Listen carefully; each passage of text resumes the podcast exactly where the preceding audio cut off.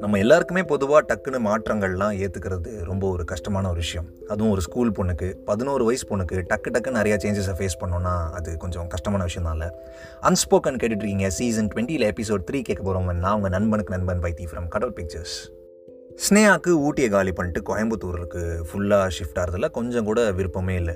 ஏன்னா இந்த ஸ்கூல் லைஃப்பை எப்படா கடக்க போகிறோம் அப்படின்னு நினச்சிக்கிட்டு இருக்கிறப்போ ஒரு பியூட்டிஃபுல்லான ஒரு விஷயம் நடந்துச்சு. அஷுக்கும் ஸ்னேயாக்கும் நடந்த அந்த பாண்ட் அந்த ஃப்ரெண்ட்ஷிப் அஷுக்கும் அதே மாதிரி தான் என்னடா ஸ்னேயா போகிறாளே அப்படிங்கிற ஒரு ஃபீலிங் ஆனால் ஸ்னேயா நம்மக்கிட்ட ஏற்கனவே சொன்ன மாதிரி அஷு பெருசாக எக்ஸ்ப்ரெஸ் பண்ண மாட்டாங்கல்ல. அதனால கொஞ்சம் கூட எக்ஸ்ப்ரெஸே பண்ணல. என்னடா இப்போ போகிறாளே அப்படிங்கிற ஃபீலிங்லாம் காட்டல.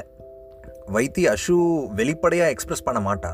ஆனால் அவள் உள்ள என்ன ஃபீல் இருக்குது அப்படிங்கிறது வந்து நமக்கு எப்படியாவது கன்வே ஆகிடும் எஸ்பெஷலி எனக்கு கன்வே ஆகிடும் அப்படின்னு ஸ்னேகா சொல்கிறாங்க ஸோ கோயம்புத்தூர் போகிறது உறுதி ஆயிடுச்சு செவன்த் ஸ்டாண்டர்ட் படிச்சுக்கிட்டு இருக்காங்க. ஏன்னா நடுவில் ஒரு கிளாஸை கட் பண்ணிட்டு வேறு ஒரு ஸ்கூலில் ஷிஃப்ட் ஆகிறதுலாம் ப்ராக்டிக்கலாக நிறையா டிஃபிகல்ட்டிஸ் இருக்கும் அப்படிங்கிறதுனால செவன்த் முடிச்சுட்டு எயித்துக்கு கோயம்புத்தூர் போகிறதா பிளான்லாம் ஃபிக்ஸ் ஆகிடுச்சு ஸோ செவன்த் ஸ்டாண்டர்ட் முடியுது. செவன்த் ஸ்டாண்டர்டோட லாஸ்ட் டே அன்னைக்கு அஷு வீட்டுக்கு கடைசி தடவையாக நான் போனேன் வைத்தி எனக்கு அது கடைசி தடவை அப்படின்னு சொல்கிறதுக்கு ஆக்சுவலாக பிடிக்கல. அண்ட் நான் அதை இவ்வளோ சீக்கிரம் சொல்லுவேன்னு நான் கொஞ்சம் கூட எதிர்பார்க்கவே இல்லை. ஏன்னா ஒரு ரெண்டு வருஷம் தான் அப்படியே என்னமோ ரெண்டு நாளில் போன மாதிரி இருந்துச்சு. கடைசி தடவையாக அவள் வீட்டுக்கு போயிட்டு ஒரு பாய் சொல்லிட்டு கோயம்புத்தூர் கிளம்பலாம் அப்படின்னு சொல்லிட்டு போனேன். அஷுக்கும் அந்த ஃபீலிங் அண்ணா இருந்தது. ஆனால் கடைசி நாள் அன்னைக்கு கூட அவள் கொஞ்சம் கூட எக்ஸ்ப்ரெஸ்ஸே பண்ணல. அன்றைக்கி ஒரே ஒரு நாள் மட்டும்தான் தோணுச்சு. ஒருவேளை இவ எக்ஸ்ப்ரெஸ் பண்ணால் கொஞ்சம் எக்ஸ்ப்ரெஸ் பண்ணால் நல்லா இருந்திருக்குமோ அப்படின்னு சொல்லிட்டு. பட் பரவாயில்ல. அவளுக்குள்ளே என்ன ஃபீலிங் இருக்குது அப்படிங்கிறது எனக்கு புரியுது. ஸோ பேக்கப் பண்ணிட்டு கோயம்புத்தூர் வந்துடுறாங்க.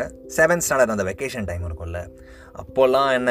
வாட்ஸ்அப்பா ஃபேஸ்புக்கா டெக்ஸ்ட்லாம் இப்போல்லாம் இப்போ இருக்கிற ஸ்கூல் பசங்கள்லாம் ஹோம் ஒர்க்கே வாட்ஸ்அப்பில் தான் வருது. ஆனால் அப்போது ஸ்கூல் படிக்கிறப்போலாம் மேக்ஸிமம் லேண்ட்லைன் ஃபோன் இருக்கும். நம்பர் வாங்கிட்டு எப்பயாவது கால் பண்ணி அப்டேட்ஸ்லாம் பேசிப்பாங்க இல்லையா? ஸோ அந்த மாதிரி வெக்கேஷன்ஸில் நாங்கள் கால் பண்ணி பேசிக்கிட்டே இருந்தோம் அடிக்கடி. எயித் ஸ்டாண்டர்ட் ஸ்டார்ட் ஆச்சு. கோயம்புத்தூரில் நான் புது ஸ்கூலில் சேர்ந்தேன். கோ எஜுகேஷன் நமக்கு தான் புதுசாக ஒரு ஊரில் புதுசாக ஒரு இடத்துல புதுசாக ஆட்கள் கூட அவ்வளோ சீக்கிரமாக செட் ஆகாதே. நம்ம தான் கான்வர்சேஷனை இனிஷியேட் பண்ண மாட்டோமே.